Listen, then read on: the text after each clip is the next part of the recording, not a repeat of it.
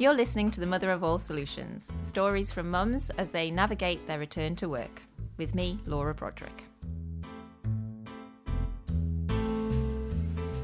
We are recording remotely today. Um, first time we've done this, so um, hello to listeners listening at home during lockdown. It's Saturday, the 18th of April, and I'm really excited to be interviewing Emma Sheppard. Um, Emma and I have been emailing for a few months, I think. Um, yep. Me having noticed her presence on Twitter through the Maternity Teacher, Paternity Teacher Project, and thinking actually it's really exciting to think of a project that's supporting people at a very specific stage of their careers and personal lives within the teaching profession. Um, so, as I said, Emma's our guest today. Um, we are both in our own homes, obviously, um, so we're recording um, separately in our own ways in our own homes. Um, so, hopefully, um, the technology will work for us and we'll give you a good episode. So, Emma, introduce yourself. Tell us a little bit about yourself. So, hello, my name is Emma Sheppard. I'm a lead practitioner um, and an English teacher at a school in South London, um, a fairly average sized secondary school. Um, I'm also the founder of an organisation called the Maternity Teacher Paternity Teacher Project, um, which is an organisation that inspires, empowers, and connects teachers choosing to complete professional development whilst they're on uh, parental leave. Um, and I'm also the mum to two small children. Um, I've got a son who's three, his name's Hugo, almost four actually, um, and Lucy, who has just turned two in January. So two two preschoolers or toddlers at home. Yeah, no, fantastic. Mm-hmm. No, so that's a great introduction to, to you, Emma. So tell me a little bit more about your teaching career. Is that something you got into straight from graduation, or did you do other things first? Yeah. Tell me a bit about that. Yeah, pretty much. So I I waitressed through university. I took a gap year before and after. Um, uh, and at university, I did comparative literature just because I, I love reading, I love books, um, I love analysing literature. Um, and I think I went through a few sort of phases at, in my third year where I um I thought maybe I wanted to join the military, maybe I wanted to join Okay. MI5. I had these big ideas about being a spy. Um, but I did fun. the did the uh, verbal reasoning tests online, not realizing that you're supposed to practice for them, um, and also that you get one chance and then they block you out for two years from applying. So Oh, really? um, that was very quickly decided that I wasn't going to do that. Um, and I had this bit of an epiphany where I, I sat down and I wrote down things that I enjoy doing. Mm. Um, and I was working as a, a teaching assistant at, at the time in um, in Oval, in a boys' school in Oval, working with Okay. um, some individuals with um, on the autistic spectrum disorder, um, and um, realised that I love hanging out with young people. I love reading. I love Shakespeare. I love talking to people about books. Um, I love travelling. Um, I love learning. And I just thought, well, how can I get paid to do the things I love rather than Mm. working to pay for the things I love at the weekend? Um, so teaching came out of that. Um, I took another gap year before starting with Teach First, um, Oh, and I was great. placed in Watford. Um, Mm. and, and it was important to me um, to train through that route. Um, they get you they get you straight into the classroom, which is Mm. um, Intense, con- Mm. intense, uh, controversial in many ways. Um, they've got their lovers and their haters. Um, So I, I like to sort of sit on in the middle, just on the side of the lovers, um, and uh, and also because the the whole concept of education as an equalizer and um, sort of a, a huge tool to um, positively impact social social injustices um, is Mm. really important to me. I think um, personally, I grew up in a town called Luton, which is not the most privileged place in the world. We were we were very happy and comfortable, um, but my parents sent me to a school in a, a very wealthy place down the road called Harpenden, um, and I went to a very very good state school. Um, and just the, the difference that a, a good state education can make to a child's Mm. future um, and I don't understand why why everybody can't get the education that I got. Um, I didn't pay for it, um, and I, I just think that there's a huge social justice um, mission around Yeah. education there. And the school you were placed in for Teach First, um, you completed Mm. your teacher training that way through that that route. So, I suppose for listeners, I assume a lot of listeners to this episode will be from the teaching profession. But for those who aren't Teach First, you still get your formal teaching qualification. You just do it through the on job learning. Um, did you stay on at that school, or did you then sort of leave that program and? No, I did. Yeah, I did two years there, and if I'm honest, um, it was incredibly intense, and I burnt out. So um, that's uh, maybe one of the pitfalls of Teach First is um, is the intensity of it. But um, I think the intensity of of the education system in general. Um, so one of one of the big um, headlines of teachers that we lose are teachers with well teachers who get their PGCE but never actually get a job in the edu- in the in the state education system. They go into private or they go into tutoring um, just after the NQT year, so after the second year, and then within the first five years, we lose a lot of teachers. Um, so there's really something around how we're training our our teachers to become teachers um, mm. and how we're That's training them to be sustainable. Mm. Um, so so no, so I went I went abroad for two years to Vietnam. Um, and I taught in a international school in Vietnam, which was it was an amazing experience, really amazing, really living um, sort of the expat high life, um, which is where I met my husband, um, and uh, we got married out there in Singapore. Uh, it's all a little bit uh, romantic. Um, No, it's great. I love a Yeah, romance so- story. We don't get many of these on Mother of All Solutions, so let's have have yours. So um, we met a month after I arrived in, in Vietnam in a bar. Um, the day after he'd signed a contract to take him to America, um, Wow. and he renegotiated his contract so that he would be working in Australia. And then he renegotiated again so that he was working in Australia but based in Singapore, so we were a little bit closer. Um, so we did long distance for a while. Uh, he proposed, and we got married the following December. Um, but Oh we did the civil service. Yeah, we did the civil service in Singapore uh, with just two witnesses in the Singapore registry office. So it was all um, like an elopement almost. That sounds Um, quite nice, to be honest. Hmm. And then and then we came back to the UK in uh, November 2014. I started work again January 2015 at my current school. Okay, so you've been at your current school for five years now. So you that, yeah. had your initial teach first, teacher training, teacher Mm-hmm. experience, a change, international experience, Mm-hmm. back into your current position now. Well, maybe Mm-hmm. you weren't lead practitioner straight away. So how did you get to lead practitioner status at your current I- school? I was so I was I was just I was I was just an English teacher. Um, there's no such thing as just a teacher, but I No, was of course there isn't. Yeah. a, an English teacher um, in in the UK. I had some small responsibilities, some key stage three responsibilities in my NQT year, and some pastoral responsibilities in Vietnam.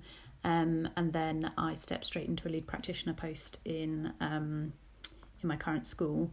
Um, but I was a lead practitioner designate, which means I, I hadn't got my qualification yet. So they employed me as a lead practitioner and then um, committed to training me, which I did over the first two, three years. Um, Okay, yeah, it was a bit stop start because yeah, of maternity leave. Yeah. I was going to say, how did then maternity fit? So you said your mm. eldest, your son Hugo, he's just turned. Almost four, or Almost, almost four. four, almost June, four. yeah. Okay. So he was born in 2016. So I think until this academic, this is hilarious. Until last academic year, I had not done a full academic year at the school because I had two maternity leaves, and now this will now be the fourth, the fifth, fourth or fifth academic year that I haven't done fully. Um, because of lockdown. So um, la- last year is the only year I did September to July. So I was there um, January 2015, and then in June 2016, Hugo came along. So I'd done sort of, I hadn't done a full academic year, but I'd been there a year and a bit. Um, I took six months, came back the following January, and then the following January 2018, Lucy came along. So, um, so yeah, I've spent about three years being pregnant or having a baby attached to me. um, No, And, no, um, no. It happens. I mean, it's yeah. Mm-hmm. part of life. So, the, the, your first pregnancy, you had six months maternity leave. Is that correct? You said. And what about Mm-hmm. With your second? How how, how long was your maternity Um, leave? it then? was officially the same amount of time, so I did January to um, July, so it was six and a half months. But because of the school holidays, it I ended up having about seven and a half months with her. Um, Yeah, you and had then that went back- extension. exactly. Mm. Yeah. And when did you um, establish the maternity teacher paternity teacher project? When did that come about? And tell us a little bit more about what that project is. Yeah, so in when Hugo was born, just before he was born, um, so, so I think it's it's important to contextualize. I'd gone gone from this sort of teach first lifestyle um, to expatting and um, just living a very busy and full life um, to working in a a school. My school serves um, a disadvantaged community, um, and just being busy every hour of the day, um, which isn't necessarily a good thing, um, but that's that's my pace of life, and sometimes I embrace that, and sometimes I step back from it. Um, but generally, I get a thrill. I I, I enjoy working at a fast pace, um, and going from sort of sixty hour weeks, 65 hour weeks to to nothing at all, um, I found that shift very difficult. Um, and I'm, I'm sure actually in lockdown now there will be a lot of um, teachers, potentially those who don't have children at home um, or who have maybe older children who are are finding that they've gone from very busy to not very busy at all and are not sure what to do with themselves and with the added um, so the, the physicality of pregnancy you can't necessarily get out uh, Yes, in the last yeah. few weeks and so you're sort of a little bit housebound it's similar to us at the minute with our lockdown Mm. so um, i was a bit stir crazy Okay. so so i did um, before hugo came along You weren't one of those i did pregnant ladies. learning Y- No, I was just saying. I mean, I, I've got two kids, as you know, through the podcast. But um, Mm-hmm. I have to say, my first, I was probably just busy doing stuff. But my second. I was definitely those couple of weeks before his arrival. I was like, I'm going to watch Netflix. I'm just Mm-hmm. going to embrace this. Whereas it sounds like you didn't do any of that. You were just like straight into what's the next stage? What's We- the next yeah thing? we we've we don't have a telly so that might explain a lot of the Oh, time that i have on my hands You've got a Uh, wholesome have- household. yeah we, we prance around reciting poetry um we don't The English Um, teacher is new, yeah. My theme for my son next week is Shakespeare, so uh, we'll see how that goes. Start them young. Start them young. Yeah. gotta, gotta meet my own needs first, I think.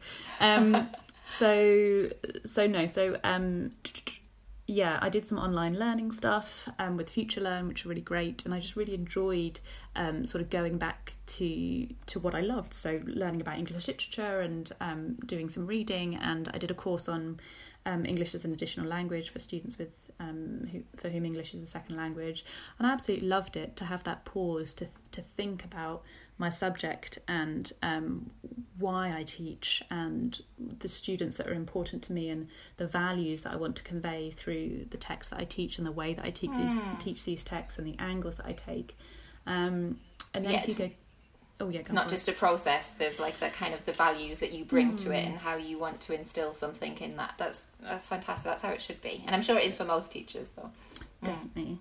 Um, and then I just um, before he came along, had this epiphany that actually I'd been on this very sort of I've been on the ladder, um, going up and up and up, and had a quite a clear career trajectory in my head, and that was going to be at the best paused for six months. Um, and I was sort of comparing myself to male colleagues in a similar um, bracket, age bracket, or professional bracket, and just thinking they are going too fast forward in a way that I am going to stagnate because Yeah, of because of the cho- I, you know and yes the choices that I'd made to become a mother um, but actually even fathers don't have to to I want to use the word suffer um, but I don't think I don't think parenthood I don't think I don't think your careers are the most important things in the world, so I don't think it is necessarily a, a suffering, but their careers weren't going to be as detrimentally impacted as mine by becoming fathers. And actually, research suggests that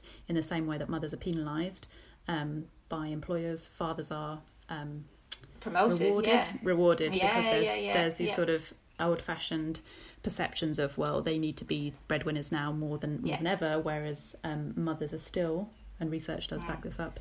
Uh, Yes, and I can, yeah. I can send you on links.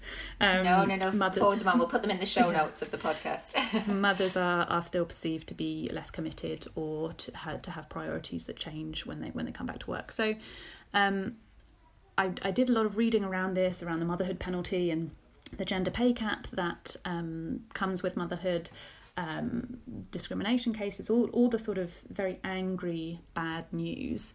Um, but I think for my own mental health and because I like to be positive and solutions focused, um, Yeah.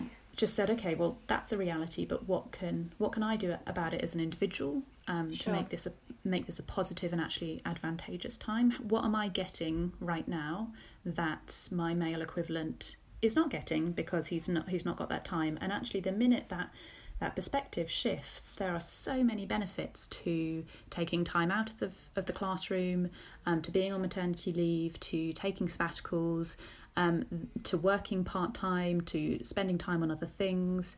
Um, that that actually we've we've made a whole network, a whole organisation, sort of celebrating the benefits of of being a parent as well as a teacher, um, or just the whole concept of taking taking a little bit of a step back from from what is a, a bit of a machine, a bit of a scary, intense machine that's bleeding talent because it's not um, necessarily maintaining things in a sustainable way. Mm. And I've noticed I, have got friends um, who are teachers in primary and then some in secondary as well.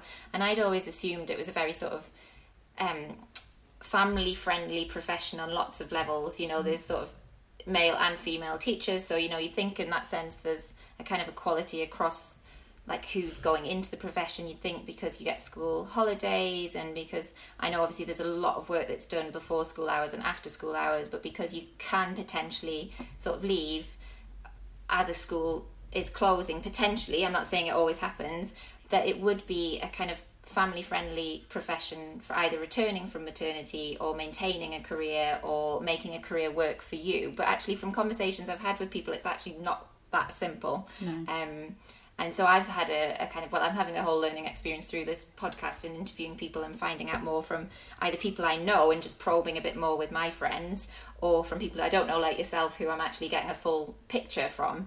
Um, so tell me a little bit more then about that sort of what you were researching, feeling, trying to make something positive from. How did then the, the your solution come from that? How what did you then create? Um, so I know that we spoke before before we started recording about um, sort of the, my personal story inter- intertwined with with the MTPT project, and that's that's I think part of why MTPT is my first child. Really, is that it is is so a part of of me. Um, I I just led by example as authentically as I could. Um, I found myself looking for for about a week. I was sort of tweeting and um, blogging into the void, sort of trying to find role models who could say this is how I did it or um, this is here are my tips. This is this is how you can do it. But finding somebody who's exactly the vision that you want to have of yourself is is really hard. yeah yeah of course. Um, and actually because of of overwhelming social narratives about what mothers should and shouldn't do which I, I hate the word should I don't like it at all um, a lot of even my closest friends were saying to me, you know, you just need to relax, forget about work, enjoy baby. When baby comes, you you won't have time or you won't want to think about anything else. You'll be so you know enraptured and in love, and you'll want to do all the baby bonding things, and you won't have time. You'll be so tired, and actually, those those were such well intentioned comments, um, and there definitely were periods where where they were accurate. Um, you know sleep deprivation i am very familiar with it yeah. um, but but also um, so disempowering so so disempowering and discouraging um, you know the the idea that as an intelligent educated motivated um, woman i wouldn't be able to read a book um, in in the six months of my maternity leave or yeah. i wouldn't be able to hold a professional conversation about something that i am actually very very well informed about with yeah, another yeah. adult um, at a conferencing event, or that I wouldn't be able to figure out how to get on the tube or a train with with a baby in order to at- attend an event. Um, I just thought, you know, goodness, what what are what are our expectations of women? And um, mm. we get we we don't get much yeah. criticism actually anymore as a project, but in the early days we got sort of criticism of raising expectations for women at vulnerable times in their life. Oh, which, really? Um, which is absolutely true. Was that mm, um, was that criticism from unknown people just through like Twitter, or was that from within the profession? Social, people... me- social media. Social media. Mm, social well, yeah. and um, and in response to some of the articles that we wrote for Schools Week and for TES. Um, okay. So, but but at the same time.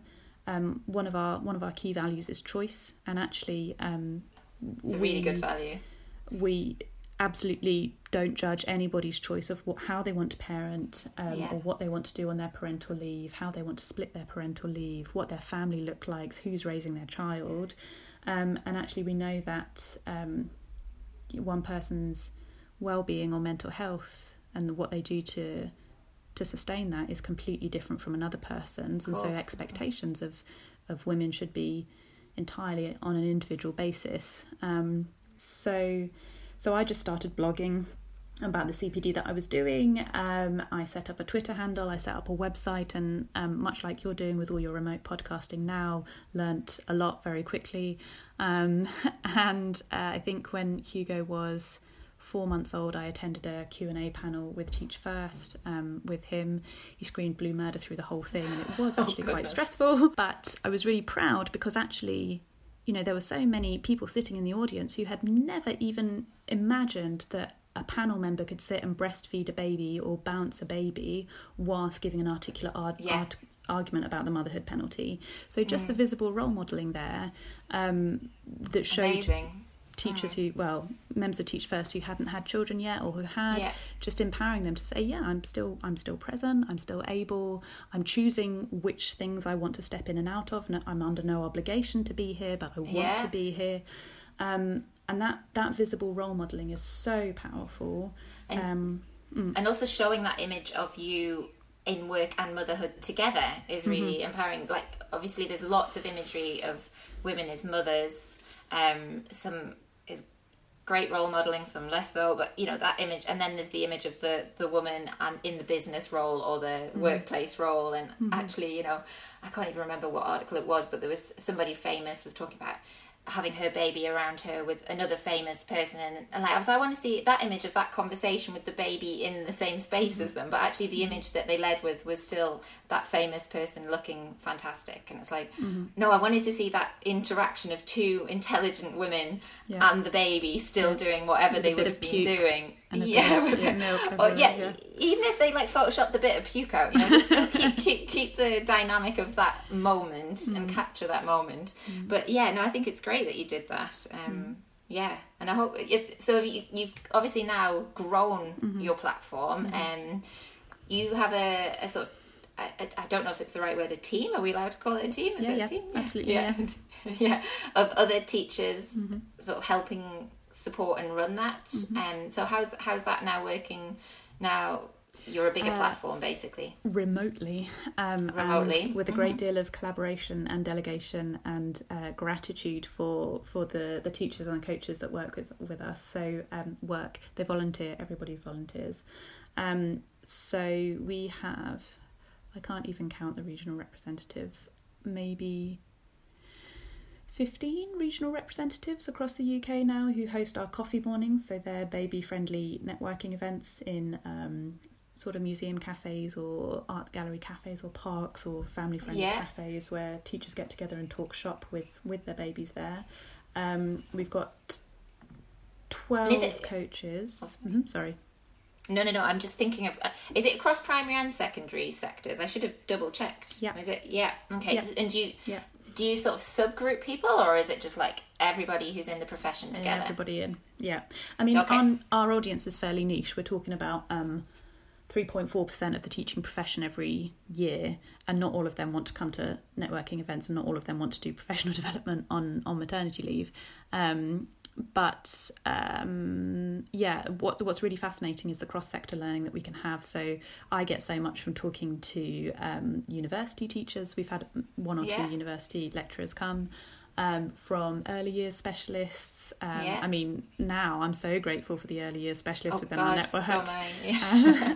and um, from primary school, especially when you're thinking about, so I'm, I'm secondary, but you're thinking about sort of year six to seven transition and, and all the things that we can learn from each other from that and sort of the subject um, progression, the books that they read in, in primary school that we should then not do again in year seven or books that we that we think are are too difficult for them that they actually do read in year six and year five you know so really interesting cpd just from just from talking to cross sector teachers yeah or cross phase Yeah. teachers yeah Hmm. Amazing. Yeah. And something I was curious about, um, we've talked a bit about the sort of gender issues around the profession and for everybody really, but your project, Maternity Teacher, Paternity Teacher, was it always both maternity and paternity or yeah, you always had it on that equal footing? Yeah. Yeah, I think the the hashtag initially was maternity teacher, and within about a month, I was like, well, we're never going to we're never going to address these issues if we just are an exclusive f- female organization because actually in as as many ways that women are disadvantaged professionally uh, in our current society men are disadvantaged socially um, I mean so my husband for example slightly. Yeah, what does your husband do, Emma? Hmm. He's he's an entrepreneur, so he's in the food industry, um, Okay. import, export. Um, so he has his own business, um, but so you'd think that he'd be slightly more flexible, but actually, if if he's not around, then his business doesn't run. So, um, for example, when Hugo was born, we were in hospital for five days because he was a little bit unwell, um, and and Nico, you know, had his laptop on his lap. Um, in hospital Yeah. um, and had to go back and forth and there were some big decisions that uh, we had to make and he wasn't there uh, because he had to work. So and you know and the, the the emotions that that comes with him arriving and saying oh yes i've had to say yes to a lumbar puncture without you being here. I don't know what a lumbar puncture is. Um, and uh, you know him not being able to he had to go back to work with lucy about i think he's had one day off. Um, and so so those those pressures around for fathers i think are equally Yeah. as unfair um, because they don't get the choice actually Yeah. to to stay at home with their children even shared parental leave if if you're if the man is the breadwinner which still they often are Predominantly. um, Mhm. it yeah it doesn't make it doesn't make financial sense for them to take shared parental leave um, and so we we very much want and do have men as as and fathers as part of the conversation um, because we know that if we're not fully fully embracing um, parents then we're always just going to be sort of banging on an injustice drum that is is never going to get fixed Mm, that's fantastic. I think you've got a great platform for CPD through a kind of a crucial time when you, yeah, you can step back, but you can also readdress, reevaluate, learn, develop. So no, I think it's it's a great model. So let's talk a little bit about the here and now. Um, so we said at the beginning it's the 18th of April, just announced um, that we're going to be in lockdown for a further three weeks. Um, so do you want to say a little bit more on both sides of like what's your personal family situation like at the minute, and sort of how are you both managing work, um, and then a little bit more about what's happening with um, your project at the minute as well and how that's working. Sure. So um, we're all at home, obviously. Um, we're very grateful for our little rubbishy garden that we've got at the minute. We never use it, um, and we're now using it all the time. um, we live in in London, um, so we don't have the benefit of being able to go out for countryside walks and, and not see anybody. We've got a lovely park opposite, but it is um, very well used still. Yeah. yeah. Um, but actually, we're getting on. We're getting on fine. Um, I personally have been ill for about three weeks, so that's really blighted it a little bit. But before that, the one week that I had um, feeling energized, um, it was it was really lovely. Actually, the the challenge of um, being at home with the children and not just entertaining them, but trying to give them some semblance of routine and structure and and learning in some way, especially for for Hugo who has been doing all this magical education at nursery because he was in nursery, both of them five days a week, all hours that God sends. um, and uh, he he just knows he knows how to do so much, and I don't Yeah. want to be the person that sort of stagnates that. So he knows he knows his counting, he knows his phonics, um, and I had this realization that you know some children, if he'd stayed in nursery, potentially he would be able to blend sounds by the time he got to school and actually be on his way to reading. And now that's my responsibility.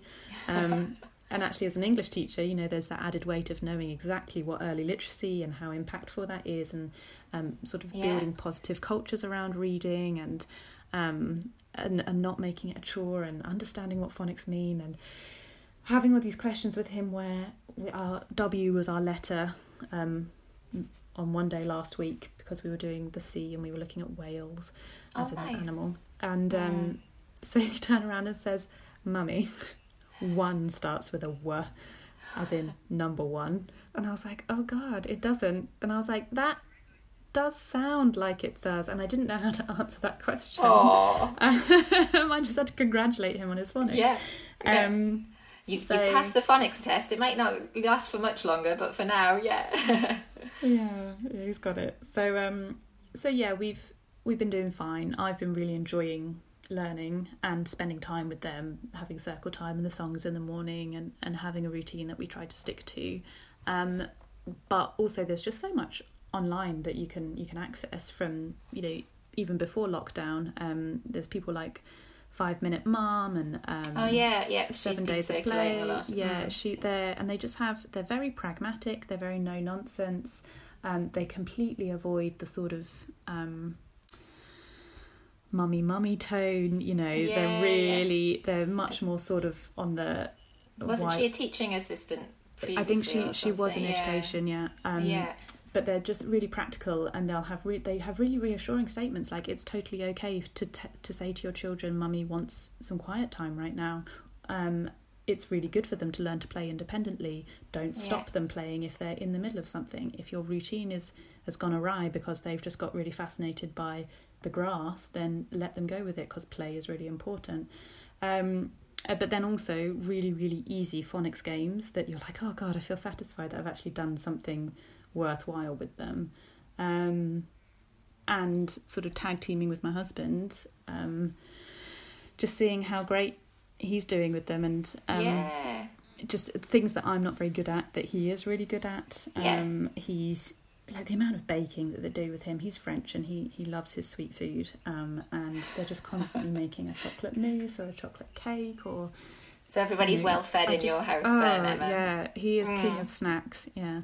Um, so, so, so your your family setup's working as well as it can be. I know you've not been well, um, but in terms of the, the kids and the unit um, and mm-hmm. having the access to mm-hmm. the outdoor space. So, what about your expectations from your school? What are they asking you to do for your students? How's that working?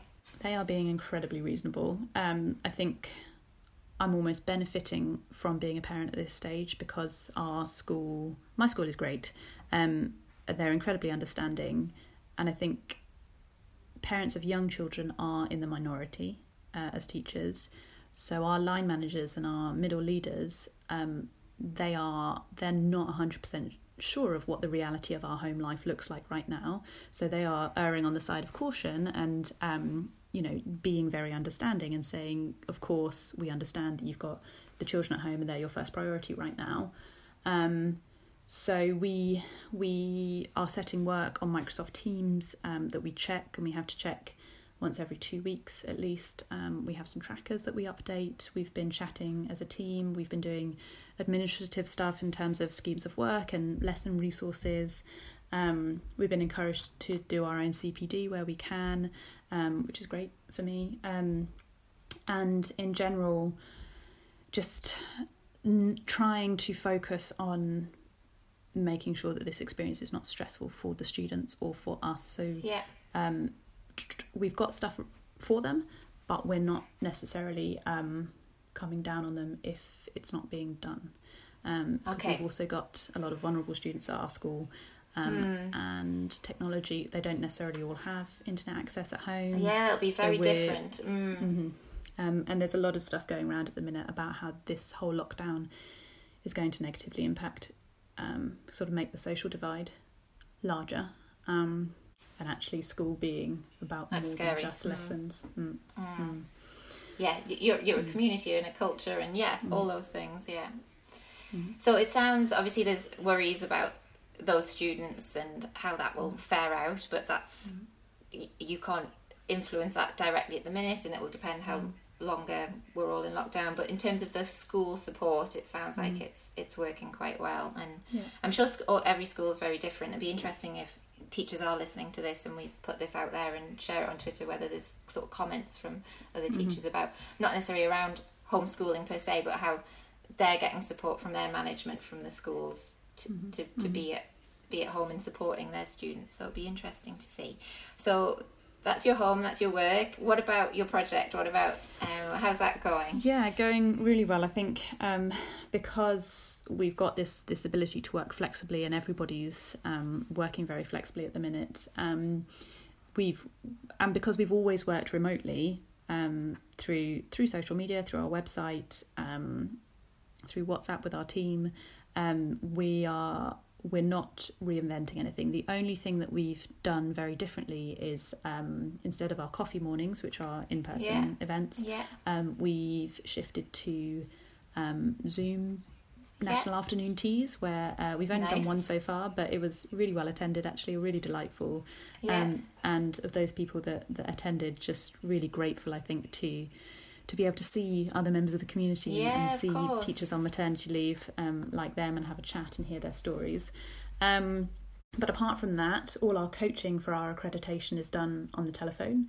Um, all our community building and networking, a lot of it is done uh, through Twitter, through Facebook, through through Instagram. Um, all the CPD recommendations that we have, um, a lot of them are online platforms, um, webinars, that sort of thing. So um, so yeah, we haven't we haven't had to make any big shifts, and actually that's given us the opportunity to to sort of take a next strategic step. So we're we're looking at establishing establishing ourselves as a charity. So Oh, wow. we're thinking about doing all the paperwork for that. Yeah, it's going to be a long Mm. long process, but we we may get there in the end. Um, Mm. We've just shifted to a membership model, so um, teachers can become members and schools can become members now um, of the MTPT project. So just establishing the the framework of that and um, of the resources that we've we've uploaded to as part of that membership package. Um, we've been able to have some really interesting conversations around um, sort of what maternity leave looks like now, or actually so many of our, our community voices have been empowered because actually they're the experts on, on using some of this technology um, because they've been doing it for three or four months, um, or they're the experts at staying sane um, whilst at home without many people to talk to, and they know all the good podcasts and you know Uh-huh. audiobooks They're and in, they're in a and that sort of bubble in a different way Mm, that they can mm. rethink to this context. yeah. And one other thing that's that's been really positive for us is that we in 2018 I started some research into women aged 30 to 39 who have left the teaching profession and stayed in the teaching profession because that's one of the biggest demographic demographics that leaves every year and there's no research into why. Um, and it's sort of stayed still for a very long time because I just didn't have the time to transcribe or edit the interviews that we've got. Um, Okay. But there's there's a lot of people who don't have family at home um, necessarily who are sitting twiddling their thumbs now who are used to getting their you know getting their teeth into meaty projects um, who've all come forward to transcribe for us. So Oh, we're now sort of going to make some really nice leaps with that with that research. Um, and also one one person's furlough is is our benefit because we've got all these very skilled people within our community who have been furloughed unfortunately um, but are now able to, to offer time to voluntary projects um, in ways that they, they haven't been able to before. So um, whilst that's not great obviously um, it, it, there are silver linings to it. Um, and I think at a time like this we have to see the silver linings and celebrate things where where they're worth celebrating. So yeah we're, we're enjoying ourselves. And and all those um obviously the the skills they might be applying to the project at the minute you know those we are in general going to see lots of shifts as we come out of this but if there are teachers who can support students and other teachers better in a more remote way. So in the future for students that are, are at home for whatever reasons vulnerable situations illness whatever it is actually sort of finding ways to support going forward will be really valuable. So a lot of that learning will have i'm sure multiple applications. Yeah. Um, And Yeah. even um, one thing that's really um, struck me is that so I have I have a group of very strong students, and some of the students who have historically been slightly weaker in that group, um, when they're online and they're typing, and they have a bit more time to develop their ideas um, without the sort of limitations of the classroom, profoundly more impressive than they are within a classroom setting. Um, mm, and one thing that we we have issues with um, with our top mm. students is is getting them to qualify for extra time in their exams. Um, so actually being able to see what a, a student is capable of when they have the time and they have organizational tools, i.e., a laptop or or, or word processor. uh, You know, it makes a huge difference in terms of what we can see of, of the child's potential, and it's it's Yeah, obviously yeah. their work. It's not like their parents are helping them, um, but and in terms of how we're setting homework as well and the tools we're using Yeah, to do yeah, that um, and the resources we're able to expose students to so Um, if they don't have the internet at home, obviously at school we have all the computer rooms so they can do their homework at school. Um, but yeah, just some of the skills that we've seen from our students, and some of them out admin me like they are Mm, they are on the savvy, ball right? with their Yeah, yeah, organisation yeah. and their formatting. It's it's incredible. Yeah.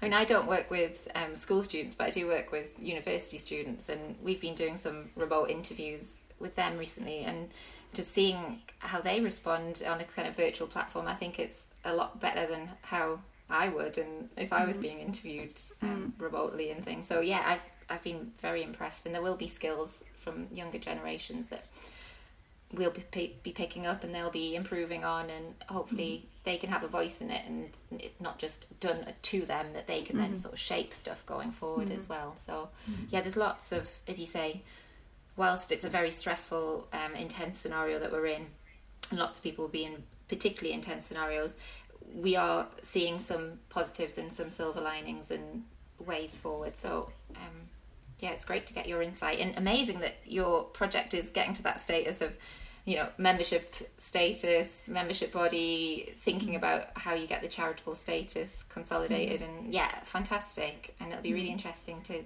to hear more from you as that develops. So, So Emma, just I think I think we should begin to wrap up because it's been fantastic to hear all about that. Um, but let's jump back to you a little bit more again. Um, now you'll have listened to other podcasts from other episodes from this podcast. Um, We do try to wrap up with um, a sort of reflective point. So thinking about people that you have learnt from, um, or sought advice from, or even seen as a role model. Is there anyone you'd like to to talk about for you?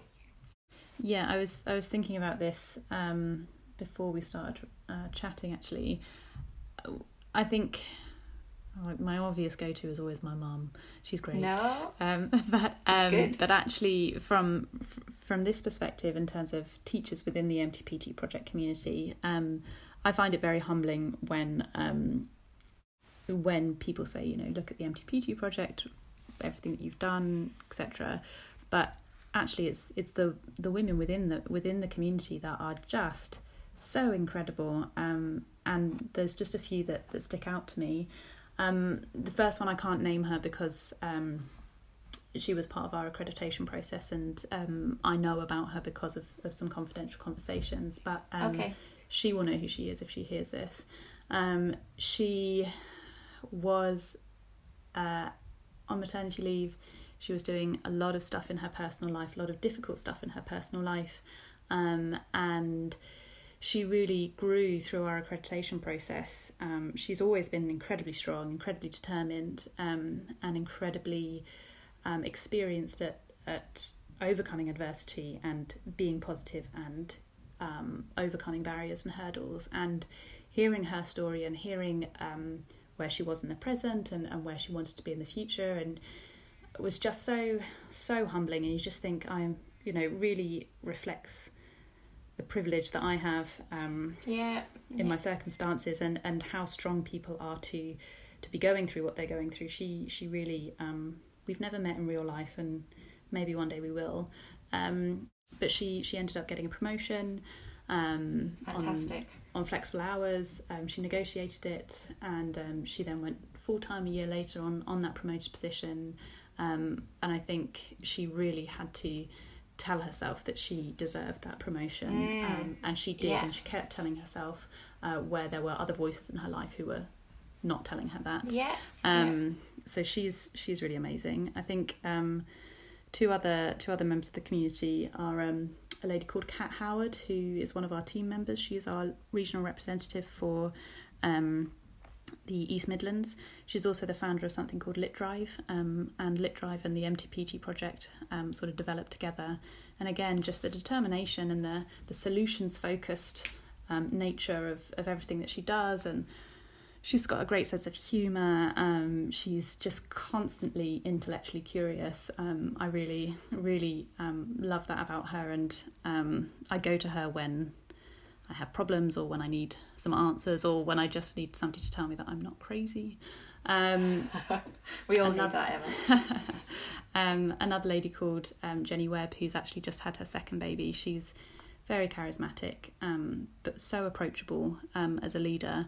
Um, and she, she, I just, I admire her very much. I think she is very down to earth, but um, at the same time larger than life. You know, she's she just says the right things in the right way um, at the right time, and she's so warm and approachable and friendly. Um, I have a lot of time for her, but I think it's difficult to single people out, as I just have done, um, because there are so many people within the project, um, within the team, um, within the community who I'm just very humbled by by everything Yeah. that they have achieved and um, their attitudes and their outlooks on life. I think I think our No, community I think is really amazing. I think it's a really nice description, and it's a nice feeling to be humbled. Okay, mm. it's nice to you know be inspired, and all those other words that go out there around you know these case studies and examples. But actually, just being humbled is something really special as well. So mm. that's fantastic. Mm. And in terms of rating your balance, so your sort of motherhood work balance. Um, we have a scale, a scale of one to five. 5 mm-hmm. being like you've kind of got it all sussed and everything's flowing really nicely in terms of family and career. One being the least um, successful. How would you pitch yourself, or how how would that even change for you depending on scenarios? I think um, if we wanted to average out across the year, I'd say a three. Okay. Um, at times, it is a zero. oh my um, goodness. So there have been times where I've sat in meetings that I know finish at six thirty and remembered that I haven't asked my partner, my husband, to do the nursery pickup, and sort of almost cried in nursery, uh, in in the meeting because I've thought, one, who's going to pick up the children? Yeah. Two, two, he's going to be so angry with me for being so disorganized and pulling him away from work. And three, I'm such a terrible mother that I didn't even remember, or what a mess I am as a human being that I can't even organize my my calendar, or I get quite self pitying in that I'm like, oh god, there's just so much going on. Of course, I haven't remembered anything. I'm I'm a mess.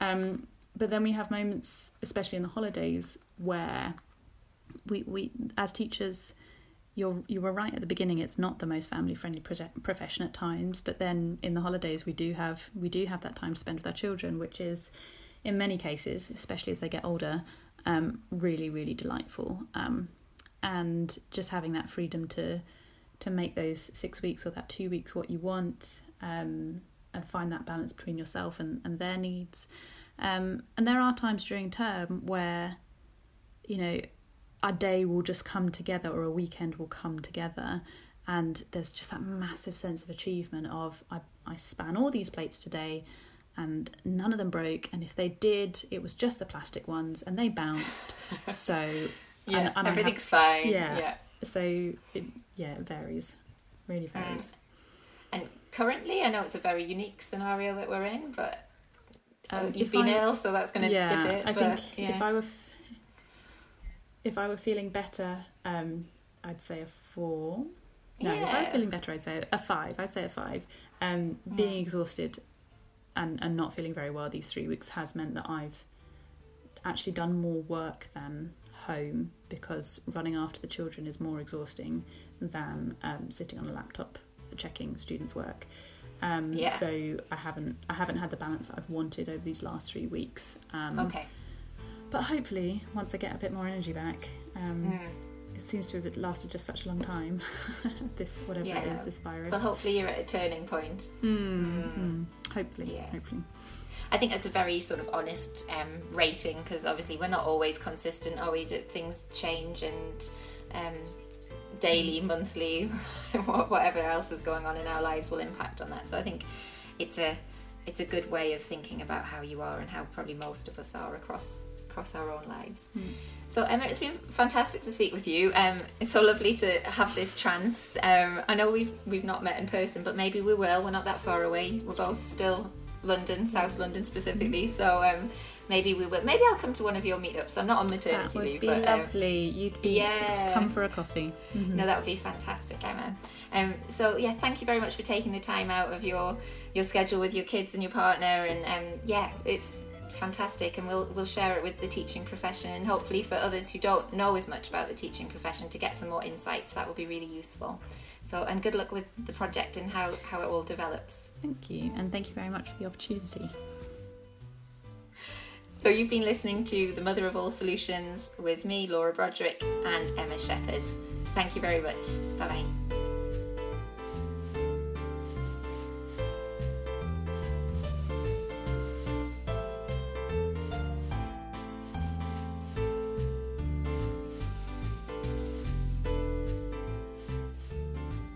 You've been listening to The Mother of All Solutions.